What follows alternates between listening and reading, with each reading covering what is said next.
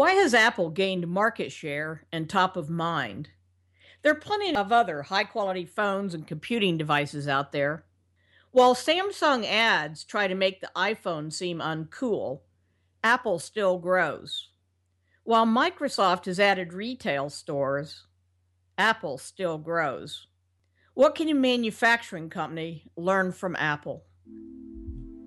My name is Becky Morgan, and you're listening to my podcast series, Finish Strong.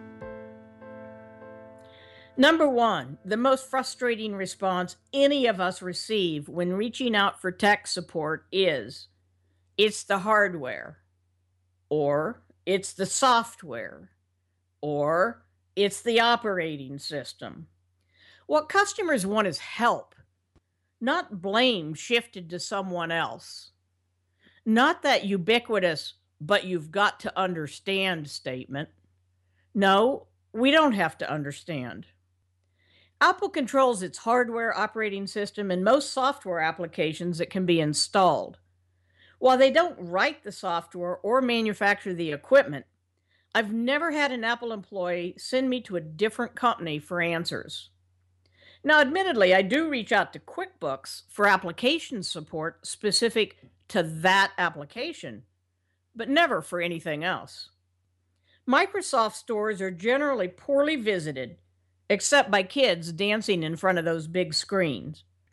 That company still dances the it's not our fault shuffle. When your customers or consumers have questions, where do you send them? When they want an easy way to try it out for size, how easy do you make it for them to do just that? Is it fun to do business with your company? Heck, even the most hard nosed buyer allows himself some fun once in a while. Ask yourself how would our companies in our market describe doing business with us in three words or less? What we're aiming for is easy, effective, and innovative. How close are you now? What do you need to do to get there?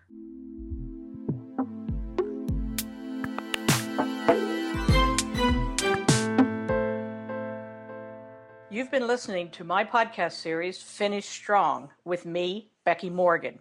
For more information, visit my website at www.fulcrumcwi.com.